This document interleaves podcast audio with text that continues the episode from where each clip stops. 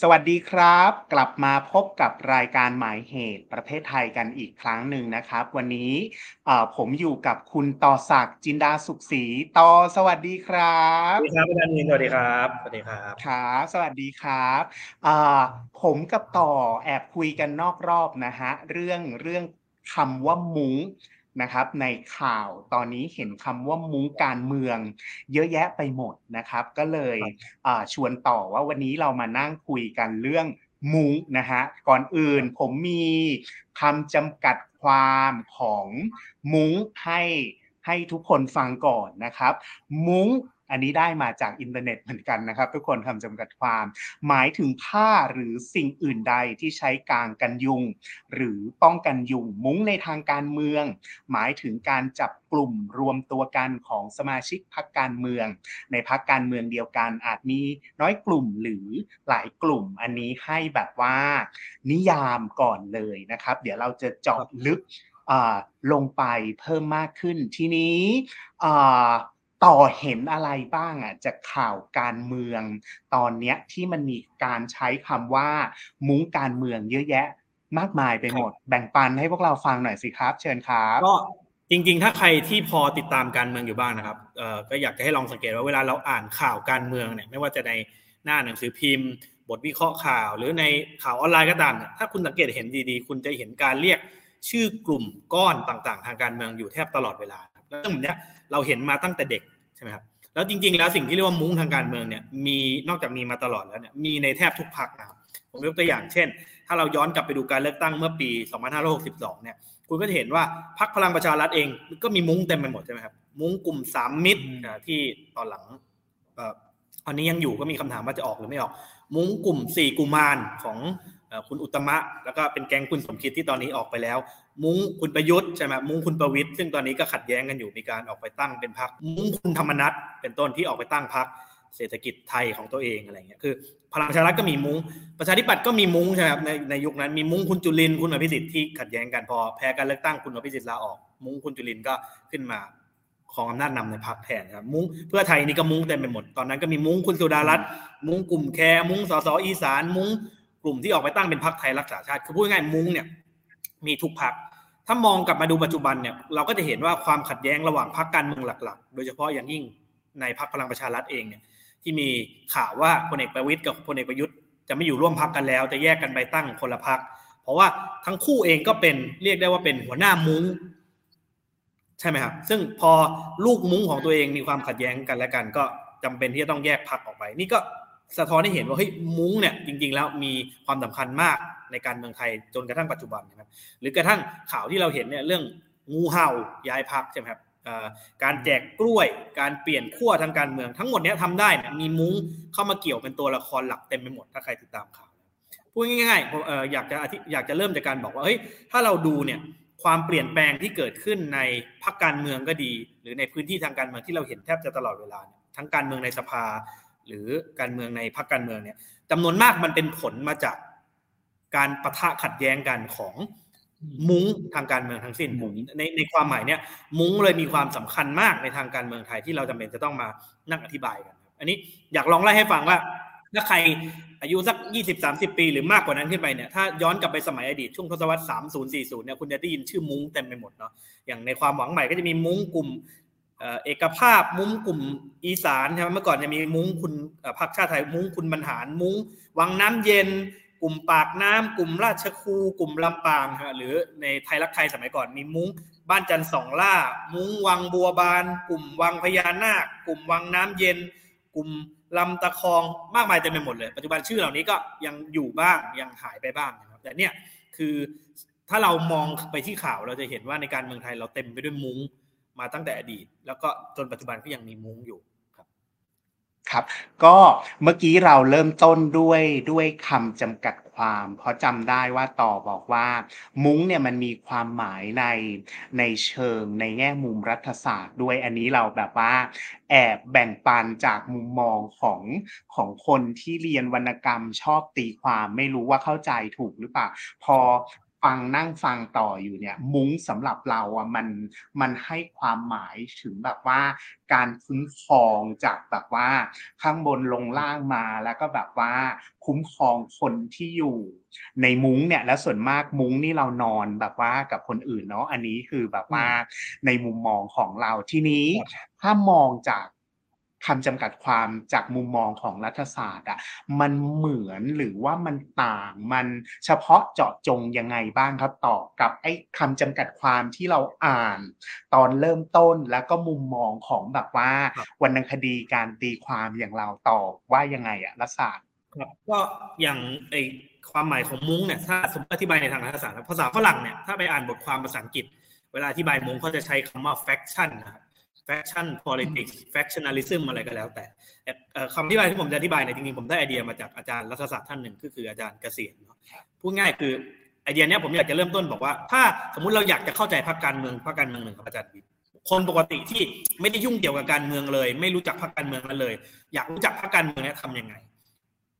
คุณก็กดเข้าไปเปิดเว็บไซต์ สมมติอยากรู้จักพรรคเพื่อไทย กดเสิร์ชพรรคเพื่อไทยปุ๊บก็จะขึ้นเว็บไซต์หน้าพรรคเพื่อไทยขึ้นมา เขากดคุณกดเข้าไป มันก็จะมีช่องให้คุณกดว่า ดูโครงสร้างกรรมการบริหารพรรคถ้าคุณกดเข้าไปในโครงสร้างกรรมการบริหารพรรคคุณก็จะเห็นหัวหน้าพรรคเลขาธิการพรรคผู้อำนวยการพรรคนายทะเบียนพรรครองเลขาธิการพรรคโฆษกพรรคพูดง่ายคุณจะเห็นโครงสร้างที่เป็นทางการ ที่อยู่หน้าเว็บไซต์ว่าพรรคการเมืองเนี้ยมีโครงสร้างกรรมการบริหารแบบนี้ แต่คำถามในทางรัฐศาสตร์ก็คือ คุณเห็นโครงสร้างที่เป็นทางการแล้ว คุณรู้จัก การเมืองพรรคการเมืองนั้นจริง ๆ หรือเปล่าใช่ไหมคำตอบคือไม่จำเป็นต้องเป็นอย่างนั้นเสมอไป อย่างอาจารย์วินเนี่ยอยู่ในคณะในมหาวิทยาลัยนะครับ ตัวอย่างที่น่าจะสนใจก็คือสมมติ เราบอกว่าเราอยากจะรู้จักคณะเนี้ยแล้วคุณเข้าไปดูผังโครงสร้างบริหารของคณะนี้ คุณก็อาจจะเห็นคณะบดีรองคณะบดีรองคณะบดีฝ่ายวิชาการ แต่คุณเข้าใจการเมืองของคณะนั้นจริงๆไหมอาจจะไม่เลย เพราะจริง ๆ แล้ว อาจารย์ผู้ใหญ่บางคนที่มีอิทธิพล มีบารมี และเป็นหัวหน้ากลุ่มกวนเนี่ย อาจจะไม่ได้ดำรงตำแหน่งทางการอยู่ในโครงสร้างที่เป็นทางการชุดนั้นเลยด้วยซ้ำใช่ไหมในความหมายเดียวกันเนี่ยพรรคการเมืองก็เป็นแบบนั้นเลย คือมันมีความแตกต่างระหว่างสิ่งที่ในทางรัฐศาสตร์เรียกว่า formal organization คือโครงสร้างแบบที่เป็นทางการ ซึ่งคุณโชว์ให้สาธารณชนดูอย่างเมื่อกี้ด้วยหัวหน้าพักคืออะไรเลขาธิการพักเป็นใครนู่นนั่นนี่กับอีกด้านหนึ่งที่มีความสำคัญไม่แพ้กันเลย คือสิ่งที่เรียกว่า informal network หรือเครือข่ายความสัมพันธ์ที่ไม่เป็นทางการพูดง่ายๆคือ เป็นเครือข่ายความสัมพันธ์ที่มีความสัมพันธ์ส่วนตัว มีผลประโยชน์อื่น ๆ เข้ามาเกี่ยวข้อง แต่ไม่ได้อยู่โครงสร้างการบริหารที่เป็นทางการ แล้วผมคิดว่าไอ้ informal network เนี่ยแหละที่ในทางรัฐศาสตร์เราคือให้คำนิยามมันว่าคือมุ้งทางการเมืองคือโครงสร้างความสัมพันธ์ที่คนเรามันสัมพันธ์กันในลักษณะส่วนตัว มีผลประโยชน์ มีอำนาจมีประเด็นบางอย่างเข้ามาเกี่ยวข้องและมีความสัมพันธ์กันในลักษณะเครือข่ายเนี่ย โดยไม่ได้จำเป็นว่าจะต้องเป็นแบบเดียวกับไอ้โครงสร้างแบบเป็นทางการที่คุณโชว์ให้คนอื่นเห็น ดังนั้นอยากเข้าใจพรรคการเมืองจริงๆเนี่ยเข้าใจแค่ไอ้ตัว formal organization อย่างเดียวไม่ได้ คุณจำเป็นต้องเข้าใจ informal network ที่มันทำงานอยู่ข้างในนั้นด้วย ซึ่งในที่เนี้ยหมายถึงมุ้งนะครับดังนั้นพูดง่ายคือสมมติคุณอยากจะเข้าใจพรรคเพื่อไทยเนี่ยคุณเห็นแค่ผังชาร์ตกรรมการบริหารพรรคจริงๆเนี่ย คุณไม่เข้าใจเลยว่าจริง ๆ แล้วพรรคเพื่อไทยมันทำงานยังไงข้างใน ไม่เข้าใจเลยว่าการเมืองภายในพรรคมันขัดแย้งปะทะต่อรอง หรือมีความเปลี่ยนแปลงยังไงข้างใน ถ้าคุณอยากจะเข้าใจพรรคเพื่อไทย คุณเข้าใจแค่ฝั่ง formal organization อย่างเดียวไม่พอ คุณต้องเข้าใจฝั่ง informal network ด้วย คือมันมีกลุ่มมุ้งกวนต่างๆ มีหัวหน้ากวนมีกี่มุ้งในนั้น แต่ละมุ้งขัด แต่ละมุ้งขัดแย้งทะเลาะหรือสัมพันธ์กันอย่างไร การที่คุณเข้าใจ informal network ที่อยู่ภายใน organization นั้นด้วยเนี่ยหรือเข้าใจมุ้งที่อยู่ในพรรคการเมืองนั้นด้วยเนี่ยจะช่วยให้คุณเข้าใจว่าพรรคการเมืองนั้นเป็นยังไงได้มากกว่าด้วยซ้ำอันนี้เป็น definition ในทางรัฐศาสตร์นะคือคือความต่างระหว่าง formal organization กับ informal network ครับผมครับขอบคุณมากเลยต่อชัดเจนมากขึ้นนะฮะก็วันนี้เมื่อกี้เมื่อกี้ต่อใช้คำว่า faction politics นะฮะมันจะมีบทความชิ้นหนึ่งที่ที่แบบว่าในการจัดรายการวันนี้ไปผมกับต่อทำกันบ้านมา แต่ว่าเราน่าจะต้องพักกันสักครู่นะครับ แล้วก็เดี๋ยวเบรกนี้นะครับ เราจะมาคุยกันเรื่องอะให้ชื่อบทความเป็นน้ำจิ้มนะฮะชื่อ faction politics นะครับในกรณีศึกษาของประเทศไทย แต่ว่าตอนนี้พักกันสักครู่นะครับ แล้วเดี๋ยวกลับมาคุยกันต่อ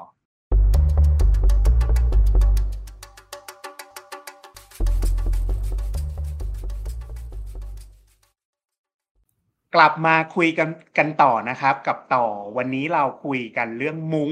ในพรรคการเมืองไทย เมื่อช่วงเบรกแรกผมทิ้งน้ำจิ้มไว้ว่า วันนี้ที่ผมกับต่อมาจากรายการเรามีบทความเตรียมมาคุยกันนะฮะบทความชิ้นนี้ชื่อ Faction Politics in an Interrupted Democracy The Case of Thailand นะฮะตีพิมพ์เมื่อปีคศ 2020 เขียนโดยอาจารย์พอเชมเบอร์ และ อาจารย์นภิษาไวทูลเกียรติตีพิมพ์ใน Journal of Current Southeast Asian Affairs ซึ่งอาจารย์ทั้งสองท่านเนี่ยเป็นอาจารย์ประจำคณะสังคมศาสตร์มหาวิทยาลัยนเรศวร ตัวผมเองเนี่ยครับต่อตอนอ่านบทความชิ้นเนี้ยแล้วเห็นที่ต่อบอกในเบรกแรกเลยว่า สาเหตุที่มุ้งการรวมตัวแบบ informal เนี่ยนะครับฟูเฟื่องในในสังคมไทยได้ เพราะว่า การรวมตัวกันที่เป็นฟอร์มอลแบบเป็นทางการก็คือพรรคการเมืองในบริบทเนี้ยในสังคมไทยเราอะพรรคการเมืองถูกด้อยค่าทำให้อ่อนแรง มุ้งพวกเนี้ยที่มันไม่เป็นทางการถึงได้เฟื่องฟูอันนี้ไม่รู้ว่าตัวเองเข้าใจถูกไหมแล้วก็เข้าใจความหลักข้อโต้แย้งหลักของบทความชิ้นนี้คืออะไรครับรบกวนต่อช่วยอธิบายให้ให้พวกเราฟังหน่อย ครับก็วันนี้ก็ถูกอย่างที่อาจารย์วินสรุปมาเลยครับจริงๆ argument หลักของบทความเนี่ยคือเขาพยายามจะบอกว่าถ้าคุณลงไปดู literature ที่เกี่ยวข้องกับการเมืองไทยหรือพรรคการเมืองไทยจำนวนมากคุณหลีกเลี่ยงข้อสรุปไม่ได้เลยว่าจริง ๆ แล้วในการเมืองไทยเนี่ยมุ้งเป็นตัวแสดงหลักที่มีความสำคัญมากครับสองก็คือถ้าคุณดูเข้าไปในรัฐสภาไทยเนี่ยดูเข้าไปในสมาชิกสภาผู้แทนราษฎรเนี่ยคุณอาจจะเห็นว่า player หลักเนี่ยเป็นพรรคการเมืองก็จริงนะแต่จริงๆแล้วพรรคการเมืองที่คุณเห็นทั้งหมดนั้นที่อยู่ในสภาเนี่ย รากฐานสำคัญของมันที่ประกอบให้มันขึ้นมาเป็นพรรคการเมืองได้เนี่ยคือมุ้งทางนั้น ดังนั้นข้อสรุปของบทความคือหลีกเลี่ยงไม่ได้ว่า จริง ๆ แล้วในการเมืองไทยเนี่ยพรรคการเมืองที่ควรจะมีความเป็นสถาบันที่เข้มแข็งกลับมีความอ่อนแอครับในขณะที่มุ้งทางการเมืองซึ่งโอเค อาจจะมีในทุกสังคม แต่มันควรจะอ่อนแอมากกว่าเมื่อเทียบกับความเป็นสถาบันพรรคการเมืองเนี่ยมันดันมีความเข้มแข็งมากกว่า ทีนี้ผมคิดว่าส่วนที่สำคัญที่บทความนี้ทำก็คือเขาพยายามอธิบายว่าเฮ้ยมันมีปัจจัยอะไรบ้างที่ทำให้มุ้งเนี่ยในการเมืองไทยเนี่ยมันมีความเข้มแข็ง อยู่คงทนมายาวนาน แล้วเข้มแข็งเหนือกว่าความเป็นสถาบันพรรคการเมืองด้วยผมคิดว่ามันมีประมาณสี่ห้าประเด็นเนาะสี่ห้าปัจจัยที่บทความนี้พยายามนำเสนอครับผมพยายามจะไปเร็วๆครับอันแรกเลยเขาบอกว่าเรื่องสำคัญสำคัญเลยเนี่ยปัจจัยแรกที่ทำให้มุ้ง มันถือกำเนิดขึ้นมาในในการเมืองไทยได้เนี่ยเขาบอกเขาใช้คำว่า critical juncture เนาะก็คือจุดที่เป็นหัวเลี้ยวหัวต่อ เขาบอกจุดที่เป็นหัวเลี้ยวหัวต่อสำคัญที่ทำให้มุ้งถือกำเนิดขึ้นมาในการเมืองไทย คือการเป็นการปกครอง 2475 ครับเขาบอกว่านี่แหละคือเงื่อนไขที่เป็นจุดเริ่มต้นที่ทำให้ factionalism ถือกำเนิดขึ้นในการเมืองไทย และฝังตัว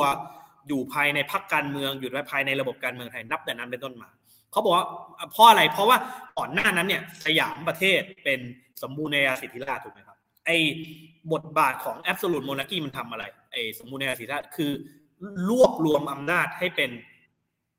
ผูกขาดอยู่ในมือของสถาบันพระมหากษัตริย์มันมี monopoly of power ดังนั้น แม้ในสมัยอาจจะมีกลุ่มก้อนกลุ่มกวนอะไรก็ตามเนี่ยมันไม่สามารถฟังก์ชันได้จริง ๆ ในระบบการเมืองเพราะอำนาจมันรวมศูนย์อยู่ที่สถาบันพระมหากษัตริย์เนาะแต่พอเราเปลี่ยนแปลงมาเป็นระบอบภายใต้รัฐธรรมนูญหลัง 2475 แล้วเนี่ย เราช่วงเริ่มต้นเราเป็นระบบรัฐสภาที่ค่อนข้างตะกุกตะกักลุกล้มลุกคลุกคลานมีการรัฐประหารมีการฉีกรัฐธรรมนูญนู่นนั่นนี่เนี่ยเขาบอกว่า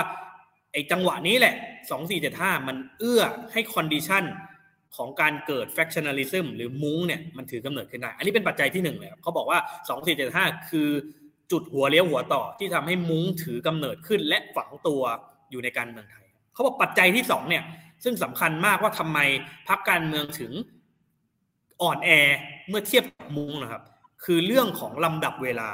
พูดง่ายคืออะไรเกิดก่อนเกิดหลังอาจารย์มันส่งผลต่อผลลัพธ์ที่ตามมา เขาบอกว่ามุ้งเนี่ยในทางการเมืองไทยเนี่ยมันพัฒนามีพัฒนาการขึ้นมาก่อนที่โครงสร้างพรรคการเมืองที่เป็นทางการจะถือกำเนิดขึ้นพูดง่ายๆคือกฎหมายว่าด้วยเรื่องการเลือกตั้งกฎหมาย ว่าด้วยเรื่องพรรคการเมืองที่เป็นทางการเนี่ยมาทีหลัง แต่มุ้งหรือกลุ่มที่เรียกว่าเป็นคลับ เป็นสมาคมเป็นการรวม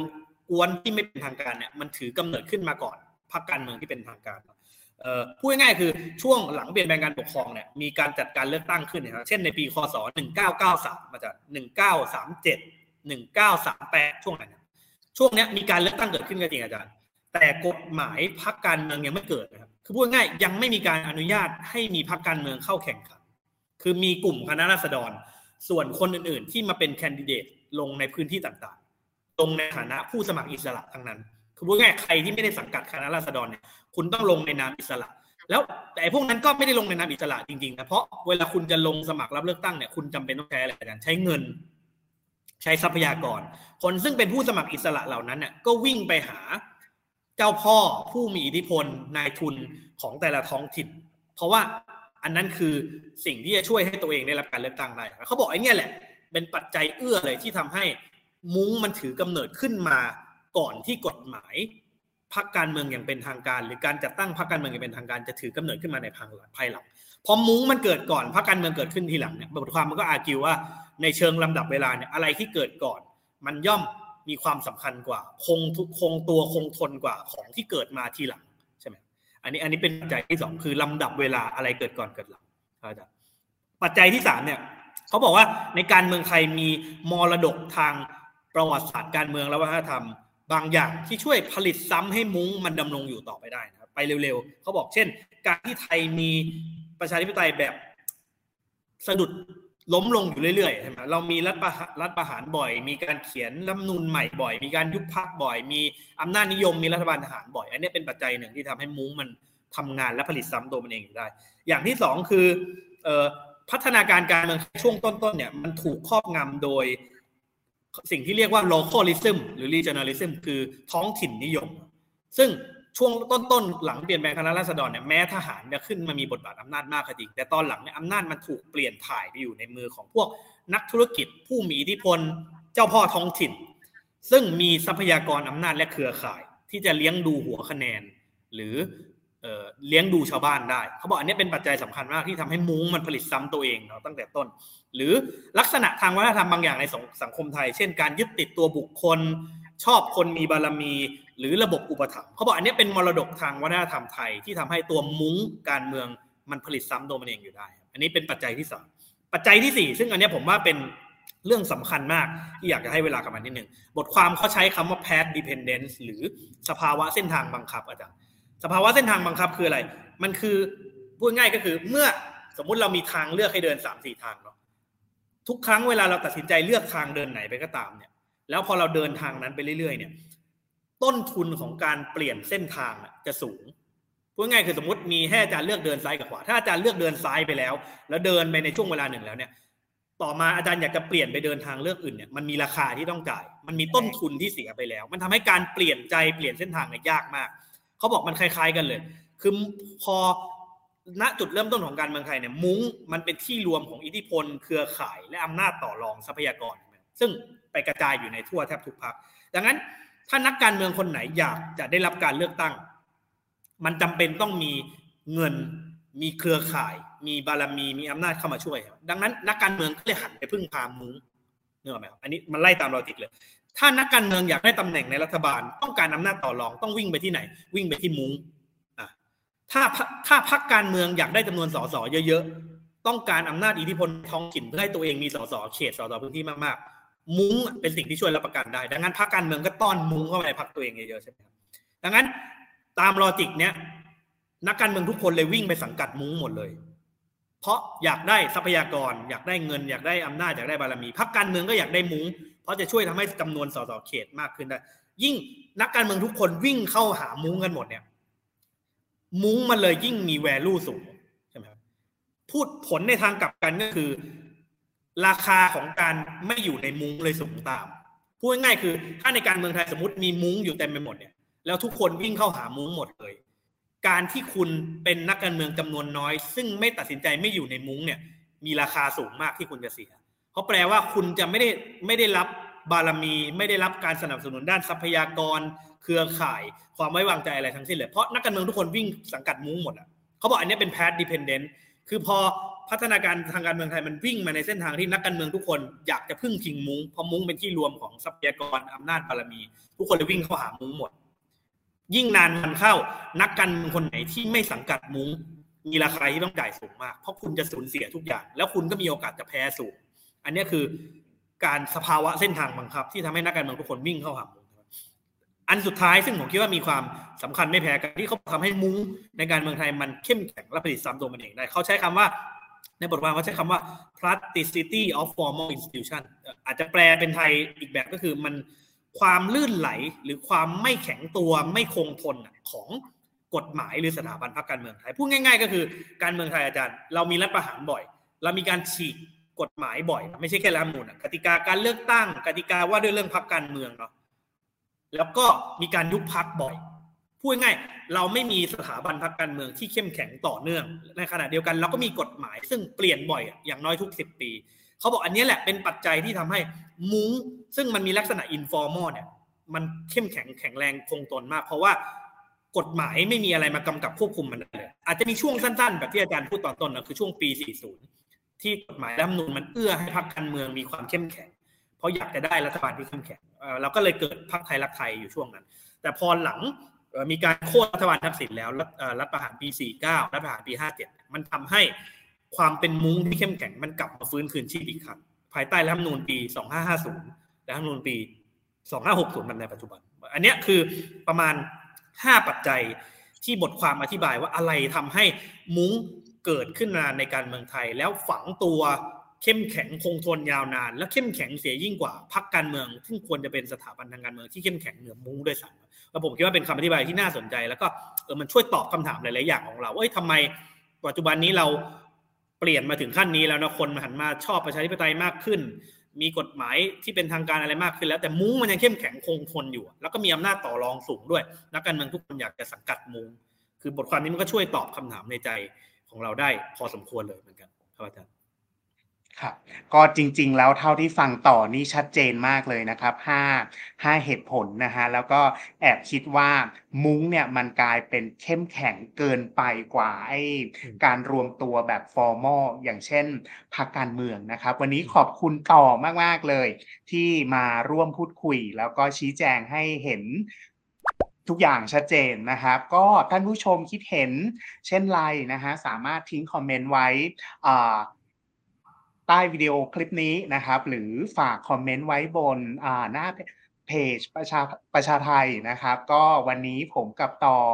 ต้องขอลาทุกคนไปก่อน วันนี้ขอบคุณต่อมากนะครับ สวัสดีครับ สวัสดีครับ